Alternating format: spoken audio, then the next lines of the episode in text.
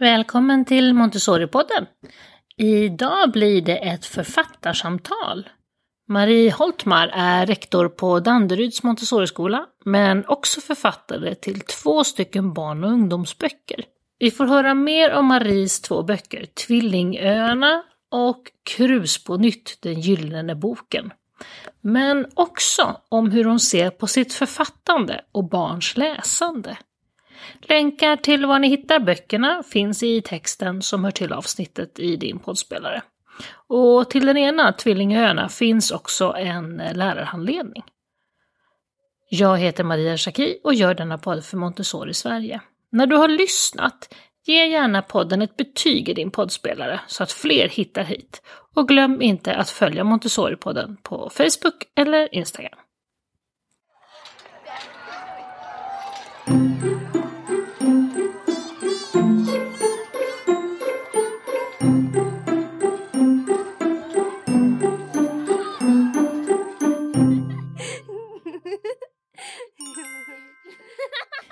Välkommen till Montessori-podden Marie Holtmar. Tack, roligt att vara här. Vi är ju kollegor kan man säga till vardags för att vi jobbar inom samma koncern. Du är rektor och jag som projektledare med podden. Eh, men vem är du mer? Eh, ja, vem är jag? Jag är utbildad lärare från början och jobbade som lärare i ungefär tio år. Sen gick jag vidare till skolledarjobbet och biträdande rektor. Som jag jobbade med i tio, ja, drygt tio år det med. Så. Och så förutom det så har jag hela, under hela tiden gått väldigt många utbildningar. Så det har varit en drivkraft hos mig att hela tiden utvecklas och komma vidare, lära mig nya saker. Jag, har, jag behöver ha den eh, typen av utmaningar i livet. så. Sen är jag som en person också väldigt, väldigt kreativ eh, har lätt att komma på nya idéer och tänka utanför boxen som man brukar säga och så. Sen är jag väldigt familjekär, så jag har min familj med man och två barn och syskon och syskonbarn och föräldrar och allt sådär. Så de gillar jag såklart att umgås med och, och träffa. Förutom vänner och annat. Sen är jag mycket ute och promenerar. Och det är där jag får mina idéer och särskilt om jag promenerar själv, vilket jag tycker egentligen faktiskt allra bäst om. För då kan jag vara i min kreativa bubbla ute i naturen. Och du är ju lärare som du sa från, i grunden eh, och har jobbat som lärare i många herrans år innan du nu också då är rektor på Danderyds Montessori, en av våra skolor. Men för några år sedan så blev du intresserad av att skriva barn och ungdomsböcker. Hur kom det sig? Ja, det var ju faktiskt också lite, det var inte självklart på något sätt. Det var inte min, mitt, mitt mål från början, utan jag hade jobbat 19 år faktiskt på samma skola i olika roller. Och jag kände att nu behöver jag göra något annat, nu behöver jag utveckla mig i någon annan inriktning. Så. Och det här var absolut inte ett lätt beslut, för det var en, en toppenskola som hade nått långt inom många områden och där jag trivdes väldigt bra. Men, men till slut så kände jag ändå att nu måste jag kasta mig ut och så får vi se vad det blir. Eh, och i samma veva som jag gjorde det hade jag också anmält mig till kurser. Och då var det kurser i ledarskap men också kurser i skrivande. I, i eh, retorik och man fick testa olika texttyper och så. Och eh, under tiden jag gick den här kursen så upptäckte jag hur, hur roligt jag faktiskt tyckte att det var och hur mycket jag hade saknat att skriva den typen av texter. Som var lite mer kreativa, eh, reportage och så vidare. Så det gav mig mer smak och det gjorde att jag anmälde mig då till två sommarkurser. En i kreativt skrivande och en i att skriva barn och ungdomslitteratur. Eh, och sen när det närmade sig då sommaren så kände jag väl egentligen att ja, men det är lite för mycket att plugga heltid hela sommaren. Eh, så att jag eh, tänkte det att det går nog inte barn och ungdomslitteraturkursen. Utan jag tar den andra, för där hade jag redan skrivit det för en vuxenroman. Så. Men sen så nästan sista dagen när jag var på väg att liksom avboka den här kursen så, så fick jag frö till min första bok då, Tvillingöarna. Och då kände jag att nej, men det är nog meningen att jag ska gå den här kursen, barn och ungdomslitteratur. Så på den kursen så skrev jag eh, första delen av den boken. Vad handlar den om, Tvillingöarna? Det är ett, eh, vad ska man säga, ett magiskt sommarlovsäventyr. Där ett gäng tolvåringar ger sig ut på läger till en öde ö Och först är ju allt sådär härligt sommarlovsmagiskt. Eh, det är juni och, och de ska iväg på det här äventyret tillsammans. Men eh, rätt snart så drar molnen in på Tvillingarna och eh, inget blir riktigt som de har tänkt sig. Så det är spännande äventyr, men också eh, en bok som gestaltar kompetenta barn och unga som klarar av att hantera väldigt många utmaningar. Mm. Både ensamma men också tillsammans. Vilken ålder riktar sig den boken till ungefär? Det står ju 9 till 12, för man ska alltid välja 6 till 9 eller 9 till 12. Men jag Mm. skulle säga 8 till 13. Mm. Det beror ju lite på läsförmåga och mognad och så vidare. Mm. När man börjar få upp flytet lite grann så kan det vara lagom att sätta tänderna Ja. i den. Mm. För den är inte svårläst så att den innehåller väldigt många svåra ord och sådär, utan det är mer att den är lite längre och så. Men du skrev den här boken då, eller första delen av den åtminstone på den här kursen och sen fortsatte du. Hur, hur går det till sen i resten av processen då? Jag tänker, för att det är en sak att skriva en bok, sen ska den ges ut också. Eh, hur funkar det då med förlag och allt sånt här? Ja, och det var ju nästa sak. Jag kunde ju ingenting om det här. Det var ju liksom som bara eh, ges ut på helt okänt vatten, men det var också det som var ganska häftigt. Just i den här perioden så gjorde jag bara det här. Jag jobbade ingenting, utan jag gjorde bara det här. Eh, och jag bestämde mig ganska snart att skriva klart den här boken och sen var det dags att skicka den till förlag. Och då kände jag ju inte till vilka förlag som fanns och sådär. Eh, sen hoppade jag egentligen på första bästa där faktiskt som hörde av sig, för jag kände att jag ville att den här boken skulle nå ut och jag ville inte att det skulle ta allt för lång tid heller. Så att jag körde på och eh, sen får man ju mycket stöd och hjälp av förlaget av redaktör som också läser och tycker och tänker om texten och man gör ändringar i massa vändor. Så jag har säkert läst Tvillingarna hundra gånger. Eh, och varje gång så hittar man någonting som man kanske skulle kunna formulera lite bättre och sådär. Och ganska så snabbt efter att du var färdig med Tvillingarna så började du på nästa bok. Ja, egentligen var det faktiskt så att, att jag skrev klart Tvillingarna direkt efter kursen så, så, så körde jag bara på och, och gick liksom i mål med den, skickade iväg den. Sen blir det ju en, en väntetid när man får svar från förlagen. Och då skrev jag den andra boken. Som heter? Ja, Krus på nytt, den gyllene boken. Så den, den skrev jag den hösten. Och vad handlar den om? Den handlar om Ninni och Knallen, som är två barn som driver en tidning tillsammans. Men den här tidningen har nyhetstorka och de hittar inga nyheter någonstans. Och eh, rektorn på skolan vill lägga ner tidningen, för de använder nämligen eh, ett rum på fritidsklubben som sitt redaktionsrum. Så i ett desperat försök att få tag på nyheter så sätter de upp en, en förslagslåda. Och en eftermiddag så hittar de ett mystiskt brev från en Ramona i lådan. Eh, och Ramona uppmanar dem till att komma till sol Solstorms hälsosalong där hon ska ha ett välkomstminne. Så på vinst och förlust går de dit och då upptäckte de rätt snart att det här är inte en vanlig salong. Utan det finns en gyllene bok i en glaskupa. Det serveras magiska drycker och det finns kristaller och andra spännande saker där. Då. Hmm. Så därifrån så händer det ju massa saker. De får lösa lite mysterium och samtidigt så vill de jobba med sin tidning för att ha den kvar och få ut ett nytt nummer av det. Och eh, vilken ålder riktar sig den här boken till? Den här är ju 69 års kategorin. Men jag skulle säga att eh, ska du läsa den själv så skulle jag säga 8 till 11 år ungefär. Mm.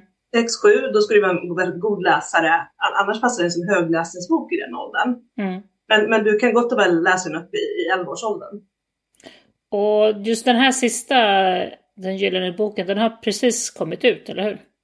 Ja, den släpptes i slutet av januari. Mm. Och hur har det gått för dina två böcker? Har de, jag tänker för de stora köparna, det, såklart så är den allmänheten är en stor köpare, men sen har du också biblioteken. Ja, precis. Och det är väl där jag... På något vis så tror jag, ska man nå ut med, till, till barn och unga, alltså behöver man nå ut via eh, bibliotek och skolbibliotek. Så att barnen får upp ögonen för den här boken. Och sen blir ju nästa steg att man köper det som privatperson eller köper uppföljaren och så. Så Tvillingöarna har ju ändå nått ut till kanske 150 bibliotek runt om hela Sverige. Mm. Så, så det är jag väldigt nöjd med för att vara första boken i, i den serien. Då. Mm. Eh, och jag kollade senast idag på den andra boken och den har ju precis då är det ju så att man får ju, om man har tur, för det är inte alla som får det heller, så får man en BTJ-recension. Det är en recension som görs av oberoende och opartiska lektörer. Eh, och det görs massor sådana här varenda månad. Och sen går det ut eh, häften då till bibliotek. Där det finns en recension på de böckerna som man har valt ut. Och så finns, får man också ett helhetsbetyg på själva boken. Och det här använder de som inköpsunderlag när de köper in böcker. Så det är ju väldigt viktigt att få en recension och sen att den också är bra då såklart. Mm, mm. Så. att, och, och den gyllene boken, den var med här nu för två veckor sedan snart. Mm. Riktigt. Så, så, där har det rullat ut eh, dryga 40 böcker faktiskt nu. Och du säger första i den här serien, är det tänkt att någon av de här böckerna kommer att bli fler av? Eller är det så att om du ska skriva nya böcker att du ska börja på en helt annan historia? Eller hur tänker du? Nej, men jag tänker att båda de här kan vara serier. Tvillingarna har jag tänkt från början att det skulle kunna, kunna vara tre, fyra delar i. Eh, och den gyllene boken, ja, det är en sån som skulle kunna vara egentligen hur många delar som helst. Men där har jag ju börjat klura på, på uppföljaren till den, som då utspelar sig under julen och en julmarknad. Och eh, jag tänker, du, du beskrev lite grann förut med, med både tvillingarna och, och, vad som händer och så och vad du vill att barnen ska få, som läser, ska få uppleva. Va, va, har du någon generell tanke och vision med ditt skrivande och dina böcker? Ja, alltså framförallt är det ju att man ska känna glädje när man läser, att det ska vara roligt att läsa, att det ska ge lust till att läsa mer. Att man ska få vara en del av ett spännande äventyr. Men också att man ska få möta eh, kompetenta barn som klarar av utmaningar eh, och som man då kan på något sätt relatera till. Men också barn eller familjer som är olika en själv som man också får möta andra typer av, av familjer och människor. Och på så vis kanske då blir nyfiken på det. Hur tänker du kring, jag tänker för att det här är ju en stor del då eh, med barn och läsning. Hur tänker du att man behöver jobba med barnens läsning i skolan då? Vi pratar om skolbiblioteken. Hur behöver lärarna jobba med läsningen för att få in just den skönlitterära läsningen? Men jag tror att man behöver, dels behöver man ju ha, bra skolbibliotek med personal som faktiskt kan böcker och är insatt i det. Eh, och så. Men även lärare behöver ha god kännedom om olika böcker. Och jag tror att ibland så börjar man lite för tidigt ta in lite för svåra böcker. Med, med ganska tunga, svåra ämnen. Och det är också mm. viktigt med sådana böcker. Men jag tror man måste ha både och. Man måste ha sådana som kanske då inte är lika tunga, som mer är för att lust att läsa och komma vidare i läsningen. Att det inte alltid behöver vara så, så avancerat med, med, med jättemånga olika bottnar. Sen är det såklart att det behöver ju vara några bottnar, det får inte vara helt platt så. Eh, så det tror jag är en sån sak. Och det här kommer faktiskt utifrån mina egna barn när de gick på högstadiet, slutet av mellanstadiet. Jag märkte att de fick läsa allt svårare, alltså ganska tunga böcker med svåra ämnen. Vilket är, som jag säger återigen, det är bra. Men det gjorde ju att de tyckte inte de här böckerna alls var roliga och det blev liksom en, en olust till att läsa. Från att ha haft en lust att läsa. Och där tror jag man behöver ha en balans när man tar in svåra ämnen men också att man, att man också bara lustläser något som är spännande, roligt, äventyr. Det är positiv energi, styrka, glädje. Vi har ju haft några sådana böcker genom åren som så att säga har just varit sådana här slukarböcker. Jag tänker på hela Harry Potter-serien. Ja. Jag vet för lite äldre pojkar en period så var det ju Zlatan-boken i biografin ja. där. Och, och, och, och, jag kunde just känna då när man pratade om Zlatan-boken och alla tyckte att det var en så bra litteratur så, kan, så kunde jag känna att just det här att ja, men i jakten på det heliga läsflytet är alla medel tillåtna. Ja, precis, lite så. Eh, och att det ska vara roligt att läsa. Sen tror jag det där kommer naturligt att man kanske söker sig till svåra böcker. Sen tror jag att det finns barn, eh, alltså barn är också olika känsliga. Eh, så. Så, så, så, att det, där måste ju också varje individ lite själv i sin egen takt få mogna och utvecklas. Och ta sig an svårare böcker utifrån sin egen mognad. Och sen har man ju det kan jag känna även som vuxen så har man ju olika perioder. Man har perioder när man kanske inte riktigt har läst så mycket ett tag Och för att komma igång så behöver man den här lite lättare, vad ska vi säga, strandlitteraturen. Den här som inte kräver jättemycket av dig men som är lite smårolig. Och när du har läst några sådana och är igång så kan man liksom känna, men nu är jag sugen på den här romanen som är lite svårare, som är lite tyngre. Men nu har jag fått igång mig igen. Liksom. Så att även vi är ju... Man har, man har olika perioder. Olika perioder vill man läsa olika typer av böcker. Så, så är man ju själv som vuxen också. Eh, och sådär. Men jag tänker mest på den, den, den gemensamma läsningen i skolan där. Att man, att man väljer lite både och. Mm. Ska man ha, tänker du, hur, hur långt upp tänker du att man behöver jobba med, med högläsning i skolan? Det tänker man kan göra hela grundskolan. Mm. Då. För det är ju någonting som egentligen är ganska exklusivt idag på, på något vis. Det är väldigt mycket snabba medier och så vidare. Men högläsning av en duktig berättare eh, är ju en annan typ av upplevelse. Så, som jag tror också kan få barn och unga att uppleva en bok på ett annat sätt. Och kanske framför allt de då som inte läser så mycket själva. För det är ju en stor grupp barn och unga som inte gör det. Har du själv gjort några författarbesök med, med dina böcker då i skolorna? Ja, men det har jag gjort, några stycken. Och det har ju varit superroligt, för det är ju verkligen roligt att vara ute i klassrummet och möta barn och unga just i de här frågorna runt böcker och eh, ja, det har ju varit dels mina egna, men de har ju också undrat mycket runt hur det går till när man skriver en bok och de vill ha skrivtips. Hur går det till när man producerar en bok? Eh, varför har du börjat skriva? Och sådär. Och när du är på ett författarbesök så har du ju, som man alltid har i en klass, den som är eh, kanske skriver ganska avancerat och läser svåra böcker och den som inte läser alls och som kanske har olust mot att skriva och så vidare. Eh, så det gäller ju att lägga sig på någon sorts nivå så, så att man ändå, alla får ut någonting av besöket. Så, mm. så brukar jag tänka runt om besöken. Att mm. man har hela den här målgruppen man behöver jobba mot när man är på författarbesök. Mm. Och där tror jag är jättestor nytta av att jag är lärare själv i botten och har den erfarenheten. Vad, dina karaktärer i böckerna, vad är de för typ av personer generellt? det är alla möjliga olika typer av personer skulle jag säga. Eh, I Tvillingöarna så är det ju ett gäng barn som är då 12 år, eller barn unga. Och de är ju väldigt olika allihopa och där får man inledningsvis också lära känna deras familjer lite grann, några av karaktärernas familjer. Och det kan också skapa en förståelse i boken kanske till varför de är som de är. Mm. Att man också påverkas av, av hur man växer upp och så. Det är bland annat en kille som har det lite, lite tufft hemma och så. Eh, men annars är de ju väldigt olika, precis som det är i en klass eller i en fot fotbollslag eller någon annan grupp av barn och unga. När du själv var i den här åldern då, vi säger låg mellanstadieåldern som dina böcker kanske mest riktar sig till. Vad läste du för böcker? Vad var dina slukarböcker?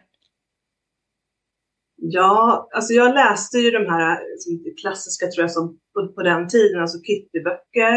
Mm. Jag läste Tvillingarna som var en sån här jättelång serie som finns fortfarande tror jag. Eh, och den typen av, av, böcker, alltså serier där man följde både eh, ja, olika typer av karaktärer men där det också hände saker och det kunde vara problem som skulle lösas och så. Lite åt mysteriehållet sådär?